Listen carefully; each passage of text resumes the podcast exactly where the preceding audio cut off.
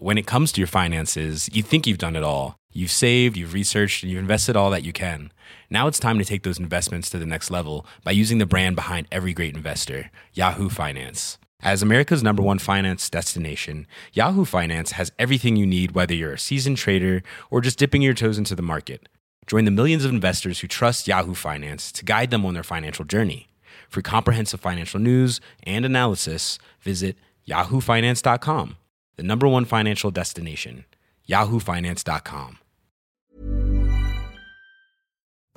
The UK is making rapid progress in rolling out coronavirus vaccines, but concerns are rife that too many people aren't strictly following the lockdown rules. A minority of people are putting the health of the nation at risk by not following the rules.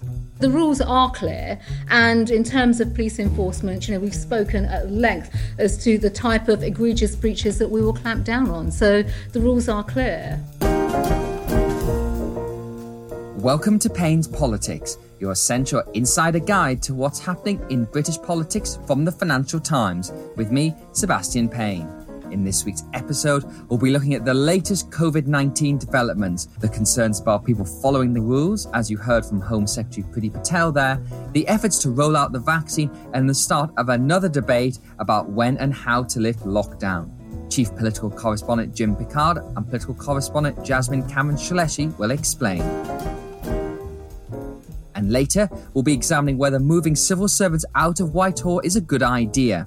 The Johnson government wants to post thousands of officials out by the end of the decade, but where will they go and will it help with the levelling up agenda? Our North of England correspondent Andy Bounds will be discussing with special guest Jill Rutter from the Institute of Government think tank and herself a former civil servant. Jim and Jasmine, welcome back. Hello. Hi. So, this is the third lockdown, and this is one where I think we've all been universally working from home. That during the second lockdown and the various restrictions, we've been popping in and out of Parliament. Jim, I think this is the first time where we've been doing all political reporting virtually for some time. Yeah, I mean, it's the first time since last spring, isn't it? And the sun is no longer shining we don't have the novelty value that there was in the last spring. Not to be too glib, but I suppose it was an exciting time as a news journalist, even as it was also appalling in equal measure. And this time it feels more like a slog working from home and it feels slightly bleak, doesn't it? But on the upside, you know, we all know it's essential and we all know that the sun will start to shine in a few months' time in, in more ways than one well, we can take a little bit of hope that the days appear to be getting a little bit longer and it's no longer completely pitch black at 10 past four in the afternoon. Jasmine, how have you found this lockdown compared to the previous ones that obviously reporting is a little bit more difficult? Yeah, and I have to say, I definitely agree with Jim. The novelty of lockdown has certainly worn off a bit. During the first lockdown, I actually quite enjoyed working from home and being away from the office a little bit. I got into a really good schedule of doing yoga in the mornings, having smoothies. It was quite a wholesome existence, albeit trying to report on this crazy pandemic from my spare room. But this time round, I think the weather has definitely had such an impact and it's a bit harder to stay cheerful. But I am encouraged by the news on vaccines, and a couple of relatives of mine have already been vaccinated. So that's given me a bit of hope that there is light at the end of the tunnel. Well, that is a positive note to take us into the main topic of the week. The coronavirus picture is markedly split at the moment. On the one hand, deaths have risen to a dreadful 1,200 a day, and the NHS remains under the most terrific strain. But the seven day average for infections appears to be slowly dropping, despite concerns the lockdown measures aren't being fully adhered to. But the overwhelming good news is that the vaccine rollout appears to be going to plan. The government is on track to hitting its 300,000 jabs a day target, with hopes rising it could go as high as even half a million. Vaccine Minister Nadhim Zahawi, however, has warned the full impact of vaccinations won't be clear for some time. We are here today uh, with 2.4 million uh, doses administered and rising. However, uh, Mr. Speaker, the full impact of COVID 19 vaccinations on infection rates will not be clear until a larger uh, number of people have been uh, vaccinated. Jim, let's begin with the overall state of the UK's battle with COVID because some of the scenes and pictures and reporting this week from the NHS are pretty dire. And When I spoke to Jeremy Hunt this week, he said it was 50 50 of whether the NHS would get through the next two to three weeks without having to start rationing care and being on the point of collapse. And it feels as if we are not past the worst of it yet. So I would say that the week began in a very grim way on several levels. So, firstly, the number of people getting vaccinated every day seemed very low. We didn't seem to be where we needed to be to hit the government's ambitious target of 14 million older and vulnerable people and essential workers to be vaccinated by mid February. The infection rate was going through the roof, as well as the death rate and the hospitalization rate. And there was very serious chatter about new restrictions coming in. We know that ministers on the COVID O committee were looking at some quite draconian measures, such as making people wear face masks outside, the housing market being shut down, closing nurseries. Now, that picture has changed on several fronts. The level of vaccination daily jabs has gone up to about 250,000. They want to get up to 300,000. It looks like we are getting there. And also, the infection rate has eased off. The R rate seems to be coming down. And therefore, the new restrictions are looking less likely. But ministers are not complacent because, as you were saying, said, the actual on the ground situation in hospitals, particularly in London, is really quite alarming. We have NHS chiefs making detailed plans to transfer hundreds of critically ill patients from London and the southeast to hospitals as far away as Newcastle. We had Boris Johnson at the liaison committee two days ago suggesting that he didn't know whether ICU units are going to be overwhelmed or not. Just looking at the figures here, one in five major hospital trusts in England had no spare adult critical care beds on January the 10th. So, although the infection rate is coming down, that is not the case with the hospitalization rate and not the case with the death rate because you have this lagging effect where it obviously takes a few weeks before first getting infected, the point where you're on a ventilator in a hospital. So, reasons to be slightly more positive, but not complacent. So, Jasmine, why is there concern in government about people not adhering to the rules at the moment? That this is the third lockdown, and obviously, compliance rate in the first lockdown last spring was very high. Everything was entirely shut down. The lockdown we had in November was a little bit looser in terms of some of the rules, and it felt as if people were still following it strictly, but maybe not as much as the first one. Is this just a simple fact that people are just exhausted? And how real is that concern? Because you've seen this tough new advertising campaign saying if you go out and meet someone for a coffee, then you could end up killing them. Like, you know, it's very tough stuff we're seeing. Yes, I definitely think there is a real worry within government about compliance. People have been homeschooling for a long period of time. People have been working from home for a long time. And even if new restrictions are put in place, whether it's having to wear masks outside your home, whether it's the three meter social distancing rules, there is a genuine fear as to whether people will actually follow these rules. Now, we had Home Secretary Priti Patel saying earlier this week that the police have issued around 45,000 fines to COVID rule breakers. And we've seen a lot of focus on enforcement. As you said, we had a rollout of another advertising campaign aimed at highlighting the risks of seemingly harmless tasks. But the whole situation has got a bit more complicated this week. There was this really bizarre story of Boris Johnson cycling seven miles away from his home, and that was within the rules. And then you had two women fined for being five miles away from their home. And there's all sorts of confusion on the side of the public of, you know, what the rules are and just a sense of weariness about the whole thing. Now, in Scotland, Jim, Nicola Sturgeon has decided to toughen up the rules so they've clamped down on click and collect. And this is the sort of thing that has been discussed in Westminster the idea that they could even ban people going for exercise, or they could close nurseries, or they could even get rid of the support and childcare bubbles the government was quite quick to say that support bubbles will remain. This is where single adults living alone can bubble with another household so they can at least have some interaction with other people. The fact they're discussing these sort of tiny lifelines that remain do suggest they are worried about it, but it does seem to contrast with this picture of improving infection rates. Well, I think one thing we've known all through this crisis is that Nicola Sturgeon has taken a more cautious approach than the central government in London. So she has ordered alcohol consumption to be banned outdoors, and shops will only be allowed to offer click and collect for essential goods such as clothes, baby equipment, and homeware, and that kind of thing from this Saturday. And that certainly puts pressure on the London government to follow suit. But I think number 10 sees the threat of these extra restrictions as a measure in itself, in that they're trying to send out the message that if you don't abide by the existing curbs and regulations, then these are the even tougher restrictions that could come down the track. So I, think for now they're holding off. I have to admit, until a week ago, I hadn't even realized that you could kind of order a shirt from a shop and, and go and pick it up. It does seem a little odd that that's continuing, but then you know it's always been the case trying to balance health measures with keeping the economy going and protecting jobs, and it's an extremely hard balance to try and find.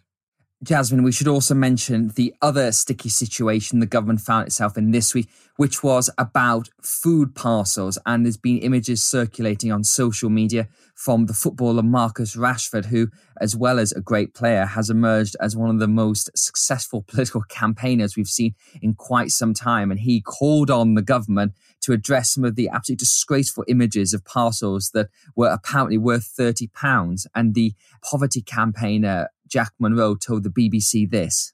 It's not just an insult to the people who are receiving it, but it's also doesn't take into account that for some children that might be all they get to eat all day and the 30 pounds could have been spent in a much better way it's very difficult, Jasmine, for the government to have a complete and total safety net. But this seems to be happening again and again, where obvious things that should have been picked up much sooner by officials, by ministers, get traction very quickly, and the government has to scrabble to address them. I mean, the images shared online were shocking. I just really felt for the families who received these packages, and I couldn't help but thinking there's no choice in the food that you're being offered you have no real agency over what you're being told you can feed your own children. And the argument that's being put forward by Labour is that actually, as opposed to offering vouchers, there should also be the offer of cash for families. And the Department of Education has actually acted very quickly on this and they've put out statements and they've argued that the images were unacceptable and they're promising to improve the quality of food. It was really striking to me, you know, again, showed the influence of Marcus Rashford, but I think this should have been a problem that could have been easily avoided. Jim, why do you think the government struggles with the safety net aspect of this? Because obviously they've spent terrific sums of money on the furlough scheme, the bounce back loans, the money to self employed. So that element of it has gone pretty well and the Treasury has been widely praised. But with free school meals, time and time again over the past year, they just seem to have been behind the curve and waited until it's too late before eventually U turn and accepting whatever proposal Marcus Rashford comes up with. What we haven't explicitly said yet on this podcast is that the reason that they aren't giving families money to choose the food they want to feed their own families with is because they clearly don't trust low income families to do that. They think that by providing them with food, then they're guaranteeing that food of some sort will reach those children's mouths. Obviously, a lot of people find that offensive. Other people think it's a realistic point of view. If you want a sort of insight into the mindset of the Tory right, and there was a tweet by Darren Grimes, who was a pro Brexit campaigner a few years ago. He's got a massive social media profile now. And he was tweeting yesterday about how, as a youngster, his family had to visit a food bank. And it was only once, and he'd never forget the shame on his mother's face. He basically implying that this sort of thing shouldn't have to exist at all. There is a kind of mindset in some conservative or right wing quarters that people should be providing food for their own families with no help from the state at all. And that is obviously a controversial point of view.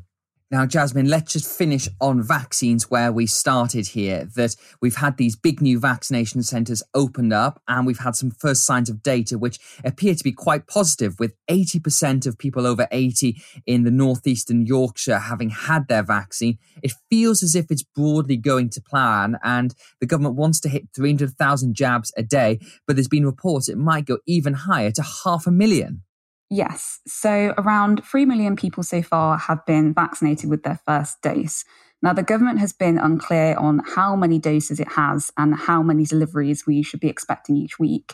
Vaccine Minister Nadhim Zahawi appeared in front of the Science and Technology Select Committee earlier this week, and he was asked about the vaccination data. And he essentially argued that giving too much detail about the specific number of batches or deliveries would, one, be a national security risk, um, he also said that a specific amount of deliveries varied week on week. And he also argued that it could put pressure on manufacturers and pharmaceutical companies if other countries know exactly how much vaccine we're getting.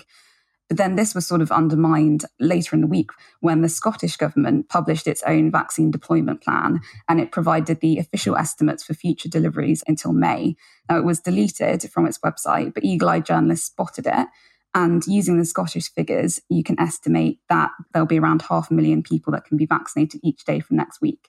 If that is the case, that means the vaccine rollout will rapidly be accelerated. And actually, using those figures, it's pretty realistic that the government should be able to hit its target of vaccinating 15 million people. And so there is optimism that the government's ambitious targets can actually be achieved, providing that supply issues are resolved. Well, finally, Jim, this, of course, is going to lead back to another debate about when and how you ease the lockdown measures. And we saw that the COVID recovery group, which is a large caucus of lockdown skeptic Conservative MPs led by Mark Harper, the former chief whip, and Steve Baker, who listeners will remember from the Brexit wars. They've been out saying that, well, if we're going to hit the target, as Jasmine said, then we can open things up again for March the 8th. That's two weeks after some immunity is delivered for the most vulnerable part of society. That's obviously a very rapid timetable. There's also even been some bizarre hints that if Boris Johnson doesn't unlock the economy fast enough, he might face a leadership challenge. What do you make of all this? The point on the vaccines, if you watch Nadhim Zahawi on Newsnight on Thursday night, he was saying that we have 100 million doses ordered from AstraZeneca. We have 40 million doses ordered from Pfizer. They are not very clear about the speed with which they're arriving and, and how many batches per day or whatever. But that's 140 million doses. That is enough not only to vaccinate with two jabs the 15 million vulnerable people, but it's enough to do the entire population of the UK, 66 million people, including children. And so it's not inconceivable that later this year, every single person who wants to will have had the jab. And so this is reason for great optimism and that the restrictions will be lifted. Now, what we have with this CRG is that they want the government to kind of set out a very specific route map. You know, when we get to the X number of vaccinations of this kind of vulnerable person or this number of old people, then we should lift these specific restrictions. And the government is very resistant to that because you can try and model the passage of a disease like this, but it's incredibly hard to do so with any precision. This week, we saw a bit of overreach from the CRG where the Sun newspaper reported that Steve Baker, a senior figure in the CRG and well-known Eurosceptic right-wing MP, he was sort of suggesting that Boris Johnson's leadership could be on the table. This was in private discussions if they don't manage to sort of get us out of the lockdown pretty quickly. And when this newspaper article came out, Steve rapidly backtracked and put out a tweet saying that he thought the PM was great after all. The truth is that even though they are a fairly substantial group with around 70 MPs, when it's come to lockdown type votes, it rarely goes over about 40 of them you know, it's not that far off the number of MPs you could, in theory, need to trigger some kind of coup against Johnson. But you're relying on every single one of them doing it and then more MPs joining in. And I, I think if that was a kind of threat of a coup, it's evaporated very fast. What is going to be really interesting when we get to the spring is once 15 or 20 million people are vaccinated, and once the death rate and the hospitalization rate has come down, those are the key things, then yes, we all agree that restrictions should be toned down. I think the political debate is going to be should they be scrapped altogether? You're going to have all sorts of arguments, such as when pubs reopen, will you be able to go with your friends? Will you have to keep going with your family? Will you only be able to meet your friends outside? You could look at every single aspect of our lives. There's going to be a debate about how things reopen and at what speed. Well, I will make one prediction, which is I don't think everything will be opened up by March 8, and I don't think Boris Johnson will face a leadership challenge in the near future. Jim and Jasmine, thank you very much. Despite the departure of his infamous aide, Dominic Cummings, Boris Johnson still has big plans to reform the civil service. The PM has announced 22,000 officials will move out of central London by 2030, and the FT revealed this week where the departments will be heading. The main announcement is a new Treasury North campus based in either the cities of Newcastle, Leeds, or on Teesside, where civil servants from multiple ministries will be based but whether it goes to a northern city or a northern town has sparked something of a bun fight that was almost word for word predicted in the BBC satire Yes Minister many years ago. You can't ask senior officers to live permanently in the north. Wives wouldn't stand for it for one thing. Children's schools. Well, I understand there are schools in the north of England. Well, Andy Bounds, welcome back to the podcast. Let's begin with this Treasury North proposal. The idea is to take 750 civil servants from the Treasury, the Department for Business, the Department for International Trade, and create this new campus somewhere outside of Whitehall. Do you think it's a good idea? I think it is a very good idea, and the Treasury is the one that everybody wants because ultimately the Treasury holds the purse strings. Lots and lots of policies, as we know over the years, have been uh, kiboshed or pushed forward by the Treasury. The North's heyday was really in the last few years when George Osborne was in the Treasury. Although he was in London, he was a Northern MP and he was pushing forward his Northern powerhouse agenda. And we saw big investment in the North in that time and new bodies set up and devolution and mayors that's sort of ground to halt a little bit. So I think the Treasury is a significant player and is the one institution which doesn't have huge amounts of offices. You know, many departments of state do have presence in the regions already, but the Treasury is the one that has very, very little. And when you heard that Yes Minister clip there, it is just beyond belief that this is the debate that is actually going on in government at the moment because the Johnson government finds itself in this tricky position because, on the one hand, putting this Treasury North campus in a city, you've got more skills and talent and more ability to be appealing to civil servants. But on the other hand, the political reality would pull you more towards a northern town because those are the places the Conservatives won for the first time in the 2019 election and where they're most likely to get the political rewards for creating this Treasury outpost. At least we've moved on from the north being bleak entirely to actually there are some northern cities that are acceptable for uh, senior civil servants to live in. There is a question here. If you were looking at it as a business, you probably would set up in a city with good transport links and a wide catchment area to get the right skills in. On the other hand, there is a great dash of politics here. Ben Houchen, the uh, Tees Valley mayor, who sort of led that red wall charge, and he was elected, is very keen to get it in the Tees Valley and sees it as a, a litmus test of uh, the Tory commitment to these areas that they've won. This may not be the ideal way to do it, to be honest, because the worst thing in the world would be a husk of a hub, which in reality not many people live near or go to. Well, Jill Rutter, it's great to have you back on the podcast again. As a former civil servant, you'll know that this is not a new idea, that the new Labour government and many others have tried to move officials out of London. Do you think these plans differ in any way? I think it depends. But what we have seen is that while most departments have quite a lot of operations outside London, policymaking does tend to be concentrated in the center. And that's partly because until we all discovered the wonders of Zoom and Teams and things like that, there was always an assumption that to be an influential policymaker, you needed to be able to drop everything and show up within two minutes in the minister's private office. And while Parliament is still in London, most senior policymakers want to have very ready access to ministers and assume that that equates instantly to physical presence. And that's, I think, been one of the big barriers and why efforts to date have stalled. I mean, we've seen bits, you know, the big Department for International Development operation up in East Kilbride, always, I think, seen as a bit of a sort of revenge project, maybe by Mrs. Thatcher sending them up there. The Manpower Services Commission used to be based in Sheffield, NHS executive in Leeds.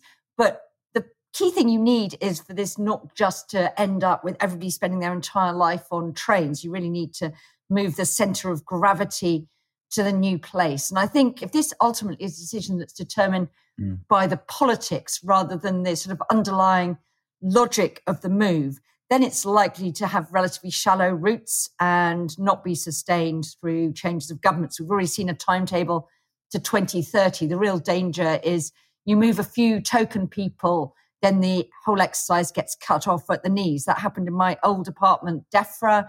They moved one division to Bristol, which was supposed to become a sort of environment hub, but basically moved the wildlife and countryside division, and then nobody else ended up going. And the result was people who, liked the lifestyle in Bristol, didn't want to move, had to make their career in that one bit. Other people were faced with a difficult dilemma of did they sacrifice lifestyle for a career enhancing move back to London? Obviously, the balance you're supposed to have to that is ministers. And certainly when I worked for Ken Clarke as Chancellor, he was always telling us that we had no idea what was going on in the real world and we ought to meet his Nottingham businessmen and things like that. And to go back to your other old department, the Treasury as well, do you think that the Treasury does need to have a significant portion of it moved out of Whitehall? I think the question there is can they really build this big northern economic campus? And there I have to say, I think it's a more realistic prospect if you can build it somewhere which has a lot of business going on, but also very strong links into universities. And actually, you can grow a bit of a sort of local labour force. I'm going to declare an interest here. When I went to the University Careers Office five billion years ago, I said my one criterion was I didn't want to work in London. I ended up joining the civil service fast stream, was posted to the Treasury, and of course, spent my entire career in London. The only other places I've worked are in the States and Madrid, Germany. But the question is can you offer people a decent career there? Back then, you could assume you only had to move one family member. Now, everybody's a dual career family. Are there going to be opportunities for them? Would you just want civil servants basically having to marry other civil servants? Mm. Look at the ONS. When they moved to Newport, hardly any of the staff went because they found jobs elsewhere. Is that what you want? When they moved the Met Office to Exeter, because basically, if you're a meteorologist, you've got to work at the Met Office more or less, they actually were quite a successful relocation. I think you might find quite a lot of shedding if you force people to go. So, but also quite a lot of enthusiasm, people who see this as opening the path to a better quality of life. Indeed, Andy. And this is the key point, isn't it? It's about career progression. The way the Cabinet Office wants to sort of address this is by saying there will be senior positions there. There's an ongoing debate within Whitehall about whether they'll want some permanent secretaries to move. And one example of this is the Department for Culture, Media and Sport, which is coming up more towards your patch. Half the staff there are going to move to Manchester by the middle of the decade, just in time for the next general election, handily enough. And you could see an example of DCMS of of the permanent secretary being relocated to Manchester. Yes, I think DCMS to Manchester is, is one which makes a lot of sense. You've obviously got the BBC moved to Salford. You've got ITV in Media City now. You've got Channel 4 moving a decent chunk of its headquarters operation to Leeds. And let's not forget, you know, we're not talking about just about broadcasting, advertising, PR. One of the desires of this move should be to get more people in and out of the civil service, you know, from the business community, from other walks of life, charities, all of which have thriving operations in the north. This is very much about Whitehall chipping off bits to go to the regions for those regions to kind of beg for and also to bid for funding and bid for policies. You know, the other model is to devolve to the regions and set up government of the regions by the regions and empower and hand money over to the mayors whatever tier of government you wish to do it, you know, a bit like they do with Scotland and Wales. And I think that's what many people in the North would actually like. And I mean, I wrote a story this week about Transport for the North, which is a similar body to Transport for London. It doesn't run the trains, but it has strategic planning powers. And it spent years planning how to improve the rail and road and freight systems across the north of England.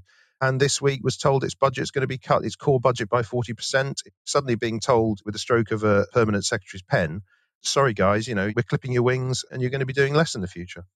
And Jill, this really does come to the tension you always get in these situations that governments love to talk up devolution and bring government closer to the people, but then the sort of Whitehall orthodoxy always tends to strike back. And I think you really saw this during the early days of coronavirus when you had the mayor of Greater Manchester, Andy Burnham, and the mayor of the Greater Liverpool area, Steve Rotheram, who were in negotiation essentially with Boris Johnson about what restrictions and what business support package they should have. And I began to hear murmurings from inside Downing Street of saying, oh, well, maybe we don't want to devolve as much because it actually makes life more difficult in the end. Interesting point. I mean, just to build on what Andy was saying, dispersion and devolution, dispersion is what you call all this civil service relocation, are not the same thing. You know, just having people making centralized decisions in a different place is very different to actually transferring the power out. I think what ministers feel is that people are all up for the theory of devolution. But one of the things that does frustrate them on various areas is that ultimately, if something is going wrong somewhere, somebody wants to hold a minister in Westminster to account. I think, in a sense, that's the success, if you like, of Scottish and Welsh devolution, that people increasingly hold those governments to account. So I think, can you devolve both power, money, because it would take a lot more money, and real accountability? And can you have a system that does that? So I think it's a really interesting question about how do you sort of underpin a sustainable system of proper local, regional government with money attached. And we've seen that the public, you know, so far hasn't gone overboard about the creation of all these new jobs. It's a really interesting question about whether devolution, the experience of Andy Burnham emerging, Andy Street and others becoming spokespeople for their areas has actually changed the public view. Remember when people were asked, did they want elected mayors in those referendums before George Osborne decided to impose them? most areas said no thanks because they don't particularly like yet more layers of politicians. So I think we're a bit of a way off there. Finally, briefly, Andy, I just want to ask you about the impact of the pandemic on this because obviously so much of the civil service has been working from home during the last year. And the people that I've spoken to in Whitehall say, well, in fact, this makes the argument for moving even more civil servants out of Whitehall. And a group of Northern Tory MPs have called this week for 50,000 civil servants to be moved to the regions.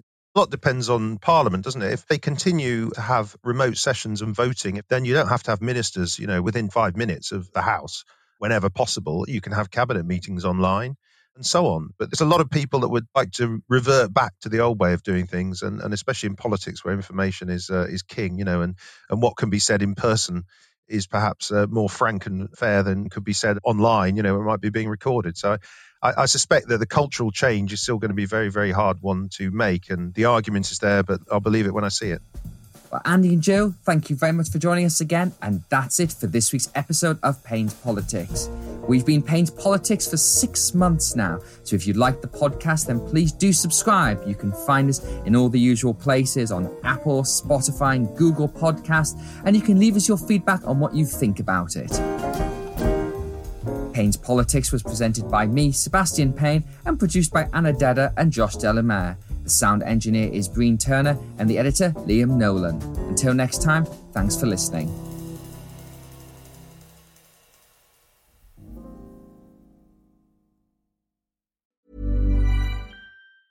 Even when we're on a budget, we still deserve nice things. Quince is a place to scoop up stunning high end goods for 50 to 80% less than similar brands. They have buttery soft cashmere sweaters starting at $50, luxurious Italian leather bags, and so much more. Plus, Quince only works with factories that use safe, ethical, and responsible manufacturing. Get the high-end goods you'll love without the high price tag with Quince.